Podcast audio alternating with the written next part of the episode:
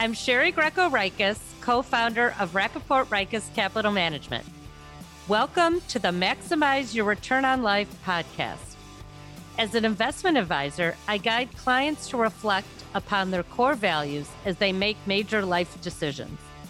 I will be interviewing real people with real stories who have embraced this approach to achieve success. I hope their stories will inspire you to maximize your return on life.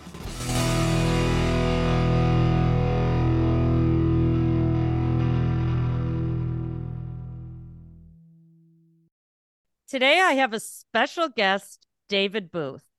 For many of our listeners, this name might sound familiar from the University of Chicago Booth Graduate School of Business. Yes, David made a very generous grant to the school in 2008, which was the largest gift to any business school in the world. So, guess what? They named the school after him. But that's only one aspect of his philanthropy. We're going to talk about others today as well. David received his economics degree and master's from the University of Kansas and his MBA from the University of Chicago. He's received too many awards to list here, and he's also on many boards. So we're going to list them all on our Maximize Your Return on Life website.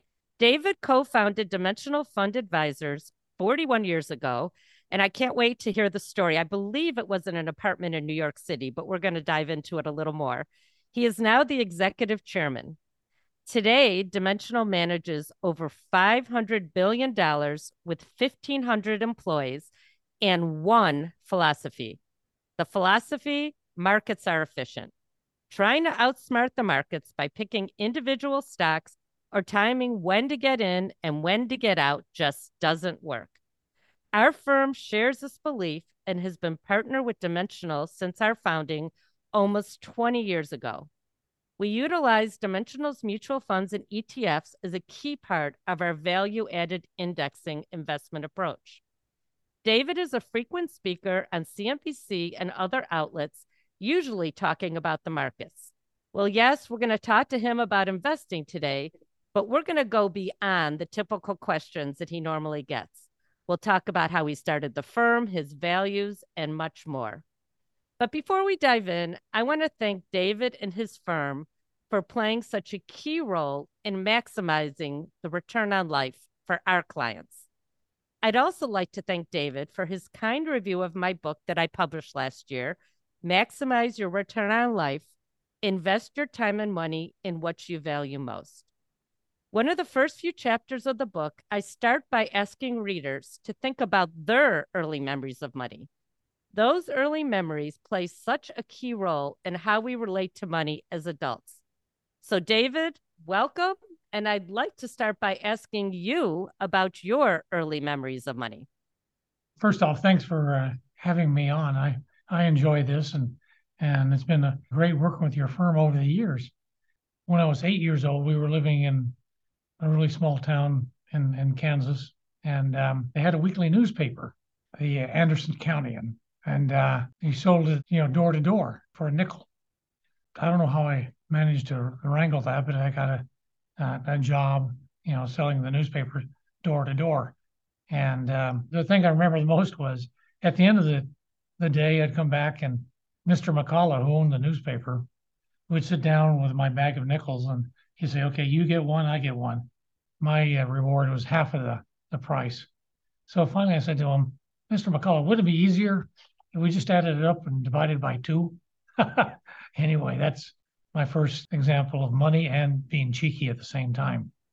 So it looks like you were an entrepreneur from the start, huh?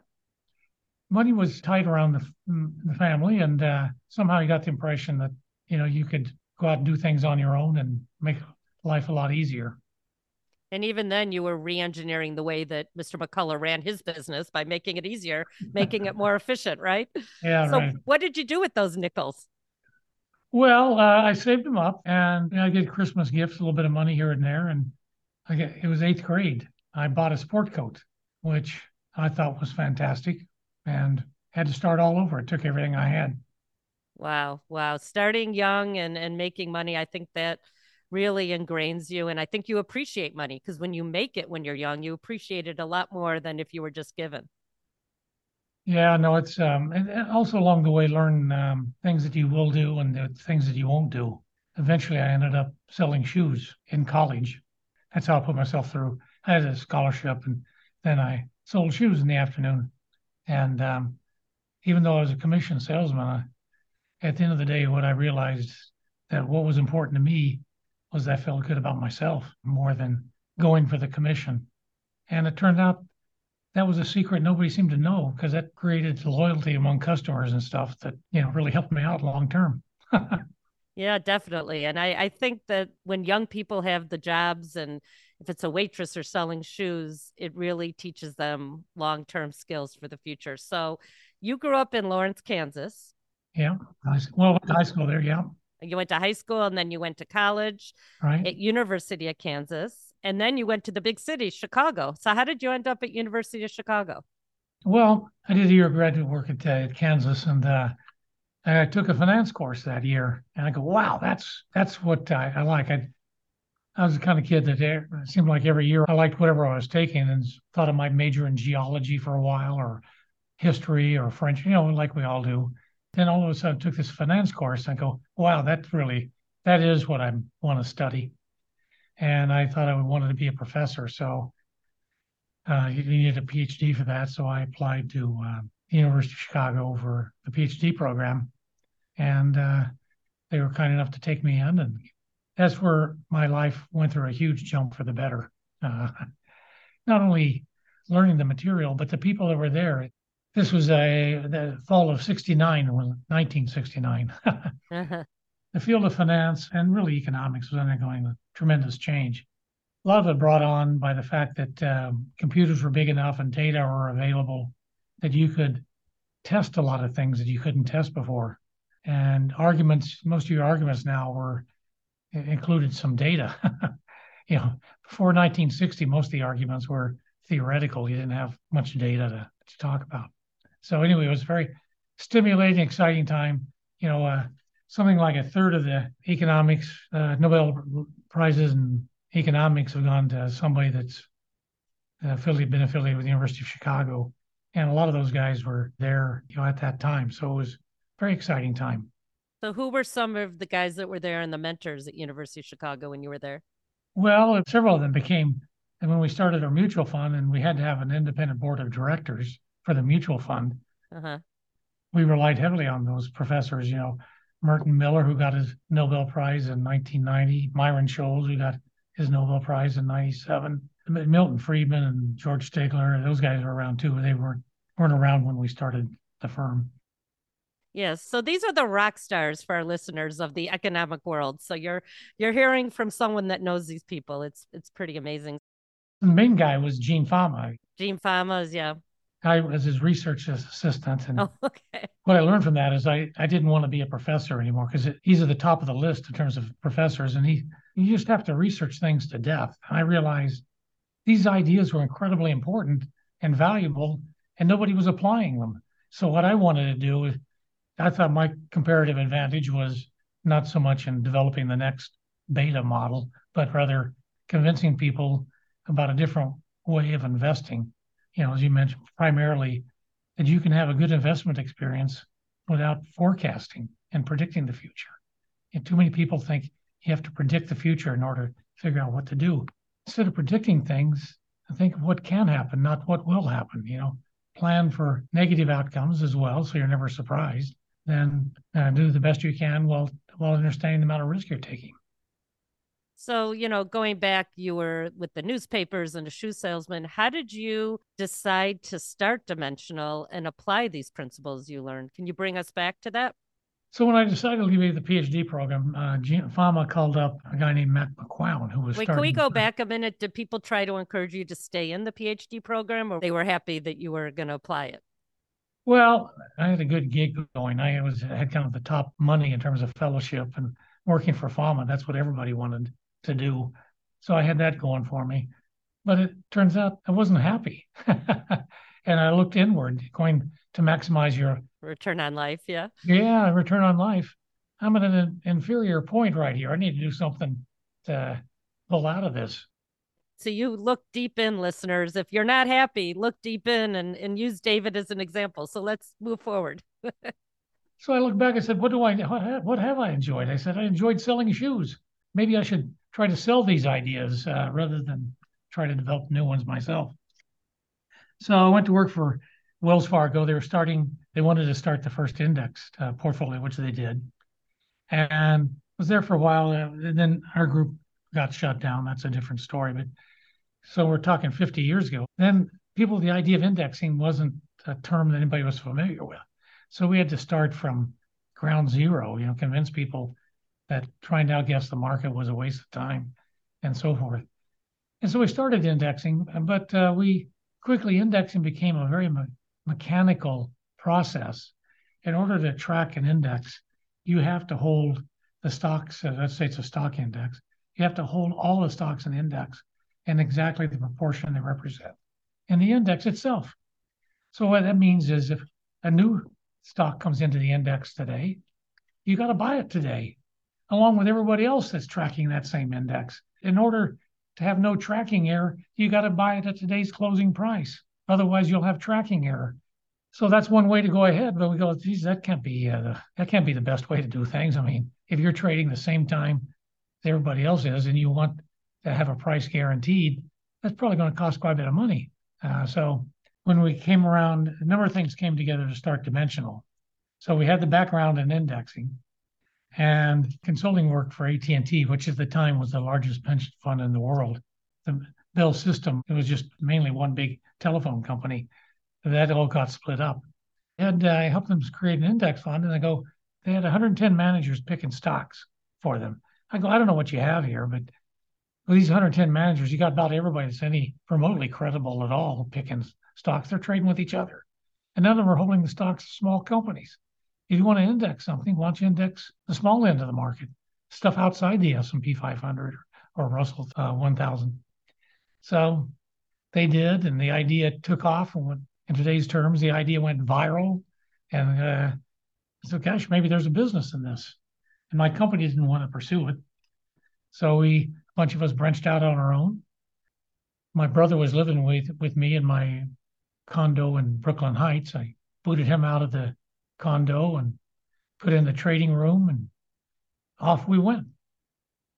Wow. From Brooklyn in the trading room and and dimensional. So you started with small company and now you have how many different funds?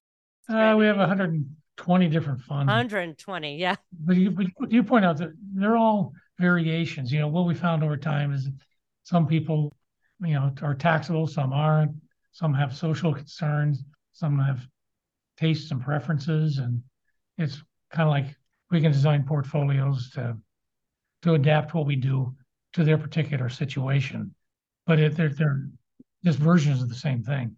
And the funds are low cost. And we don't have time today to really dive into the dimensions of dimensional, but we are always happy at Rappaport Reiches Capital Management, rrcapital.com. We can talk and talk about how great dimensional manages money, and we're always happy to do it. So I want to shift a little bit because a lot of this podcast, Maximize Return on Life, is talking about how values influence people. And I know you have a big dedication, and there's a couple ways that you have impacted. So I want to go through a few of them. So how did you decide to donate to University of Chicago Graduate School of Business? Well, okay, as I mentioned, I mean it totally changed everything for me going there. Yeah. And then when we started the the firm and we had to have an independent board of directors for the mutual fund, these professors, big name professors, uh, all volunteered to do it. We didn't have any money, so it wasn't it wasn't even clear they were ever going to get paid. uh-huh. And they did it because they, they believed in our ideas, and which were their ideas, you know. So we were all struggling together. They were struggling to get their ideas out, and we were struggling to start the firm.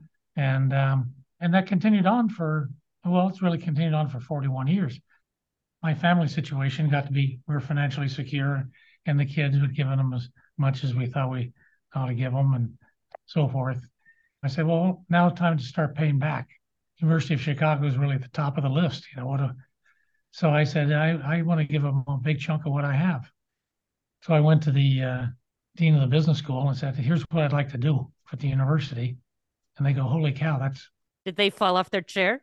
yeah, that's that's at least twice as much as we we always wanted to name the school. This is a lot more than we were going to ask for, uh, so we'll name the school after you." I said, "Okay, whatever." You know, I did it for me, not to make me feel good, not for getting the name of the school.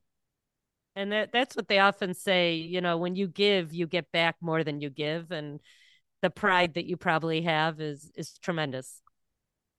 Well, and, and we can, it's really celebrating. I mean, they, they all these professors, everybody associated been associated with the firm over the years.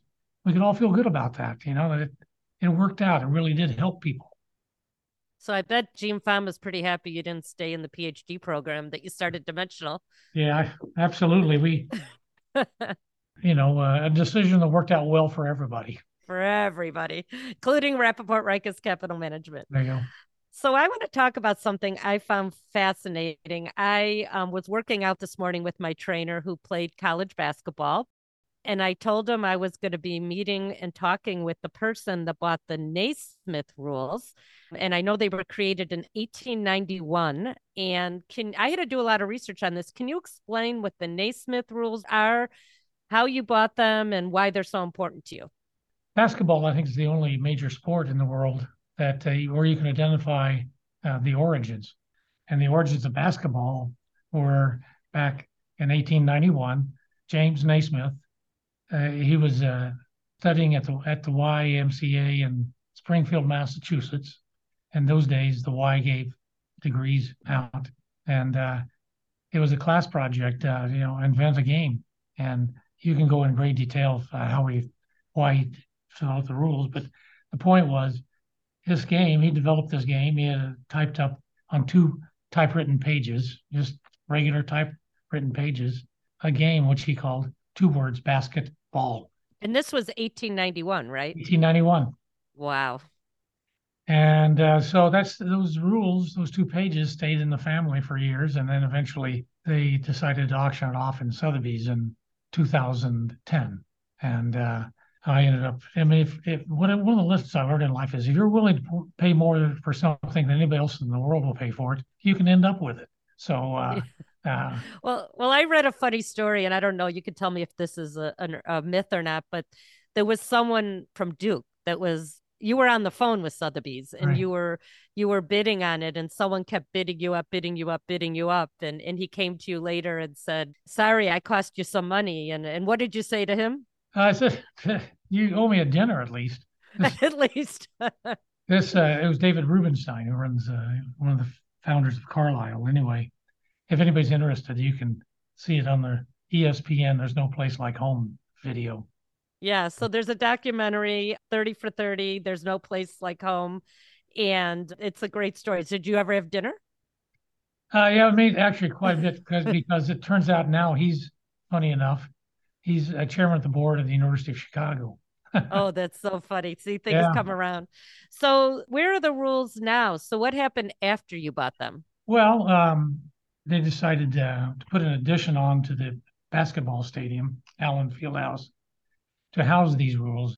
And so, once they got that built, I gave them the rules. So now they're hanging at the uh, basketball stadium. It's called the DeBruce Center. Uh, mm-hmm. a, and you know, an hour and a half before game time, uh, basketball games, you know, there's always a long line of people that want to walk by. It's a small exhibit, but there's something special about sticking your head in there and seeing that those two pages are what created uh, basketball. It is touching. And it was created at University of Kansas, right?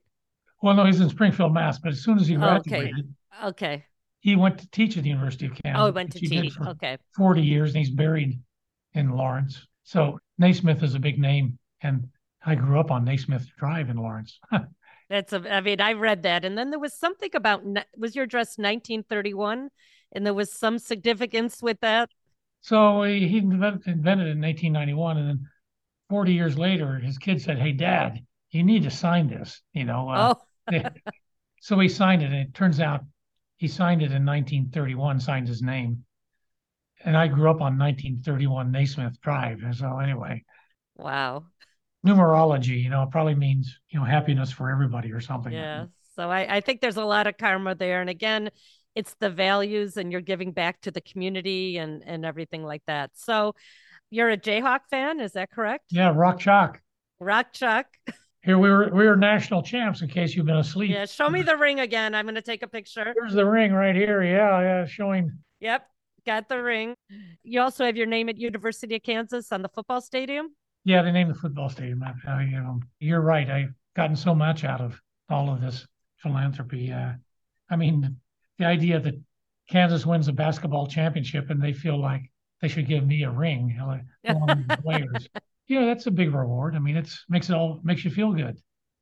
And you know what? You never forgot your roots. You were, you know, you gave back to where you started. You gave back to University of Chicago, and I think you know, I always talk to clients, look at your values, what's important to you. And it's so beautiful that in your lifetime you can see this. A lot of clients leave it in their wills, but it's it's great that your family and I think you're passing these values down to your family. Well, hopefully, it is more fun giving it away while you're above ground, you know. Yeah. So David writes amazing material, and I know a lot of our listeners. We we include a lot of it in our newsletters, and we're very thankful. It's always so insightful. But you write a lot about human ingenuity and how investing in the market allows us to capture the returns associated with innovation. Yet so many investors look for the bad. They're always pessimistic about current conditions. What should they do? What's the disconnect? See, human ingenuity, it's, it's, it's kind of difficult to predict where it would ever show up, but it, it does. I mean, you think, for example, I was looking at the last three years, uh, ending no, end of November. If you take the last three years, the stock market's up. The Russell 3000 index has had a 34% rate of return. That's a little over 10% a year.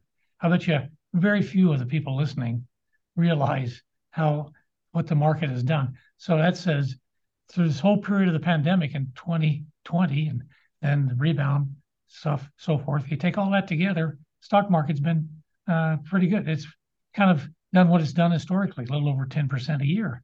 How do you explain that? Well, but it really is about human ingenuity. You know, we were hit with this pandemic. Price stock prices drop, not surprisingly. And then human ingenuity kicks in and got these vaccines done in warp speed. By the end of the year, people with vaccines were out. Incredible. So prices come up and down.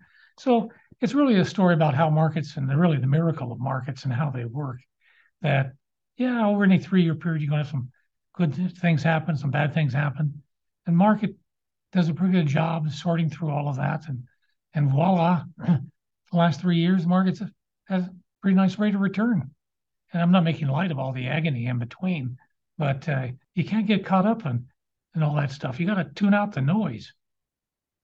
And I think what a lot of people, they always have the high on their mind. So they forget the last three years was up 10. They say, well, I was over here and now I'm down here. And yeah, you have a lot of smart people on your board, a lot of smart people at Dimensional. And I, I think over the years, the research would have tried to find a way to time the market. But with all the smart people, is there a way we can time this market?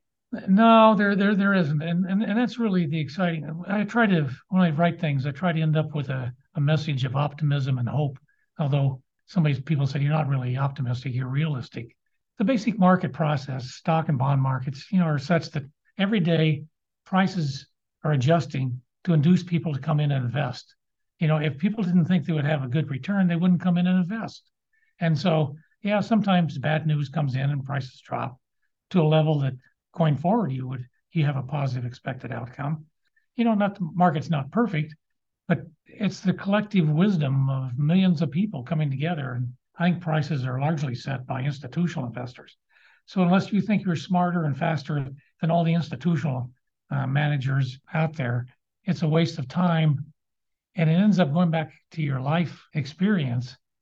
Going through life thinking you're supposed to be able to outguess the market when in reality you can't, you end up frustrated. When if you just accept the beauty of markets and they're working for you, all these millions of people, all these investors out there working, buying and selling, setting prices, they're doing it in a way that you end up with a positive outcome. I, I don't know. It doesn't get any better than that, you know? Yeah, that's why we say working with Dimensional maximizes the return on life of our firm and our clients. sometimes we just see the stress leave our clients' faces when they come to us and we invest through this philosophy because you know if you're buying an individual stock or you've got crypto what happens when you hear the news? You, you really get anxiety. And and the whole key is you need to have an, a plan and we hope you have an advisor because emotions take over and i think the advisor is really the backbone of the whole approach of investing. Well no i think that's that's a critical part of the mix because you need to make informed choices. You know people on their own don't have the ability to really understand you know a lot of these things. So you need somebody not only to help you make good choices, but also to stick with them. One of the things that's most important is you come up with with a sensible uh, investment mix that's reasonable for you to to stick with, and then stick with it. One thing doesn't work is getting in and out and trying to do all kinds of things, shifting around. That's a losing game. And I guarantee if it did work, your group would have figured it out and they haven't and it doesn't work. So, but I just want to thank you, David. I mean, I hope it was so fascinating for me to hear about the nickels and the shoes and how you started the firm and, you know, how your values and how you've given back. And it's truly a great story. And I think you're going to leave a wonderful legacy for your family and for all of us and all your partners at Dimensional. So thank you for being on the podcast. I, I learned a lot about you and I now know what the Naismith rules are. And I think I'm going to be cool with my kids. So I'm going to tell them about it. Well, th- thank you. I really enjoyed it. And anytime you want to talk about that, investors ought to be optimistic because the markets, the way markets work, if you really understand it, you end up being an optimist, which I think ties in nicely with your your overall theme. Right. And that's, you know, really you work hard for your money, you invest your money, and that's really the shift that we made at our firm was really look at your values. How do you want to spend your time and your money? And it's with your values. And I think you've been a, an excellent example of that. And for everyone, it's different. But if you're true to your values and you spend your time and money aligned with it, it's great. And I do hope people will look at their early memories of money because I think you know, being a hard worker when you were in eighth grade with the nickels and re-engineering that business had a big impact on your future. So thanks again, David, and look forward to seeing you soon. And I know we're going to continue our wonderful relationship with Dimensional. So thank you. Thank you so much. If you'd like to learn more about our firm, Rappaport Reiches Capital Management, and how we can help you maximize your return on life, please visit our website at rrcapital.com. I also have my own website, sharigrecoreiches.com. Thank you.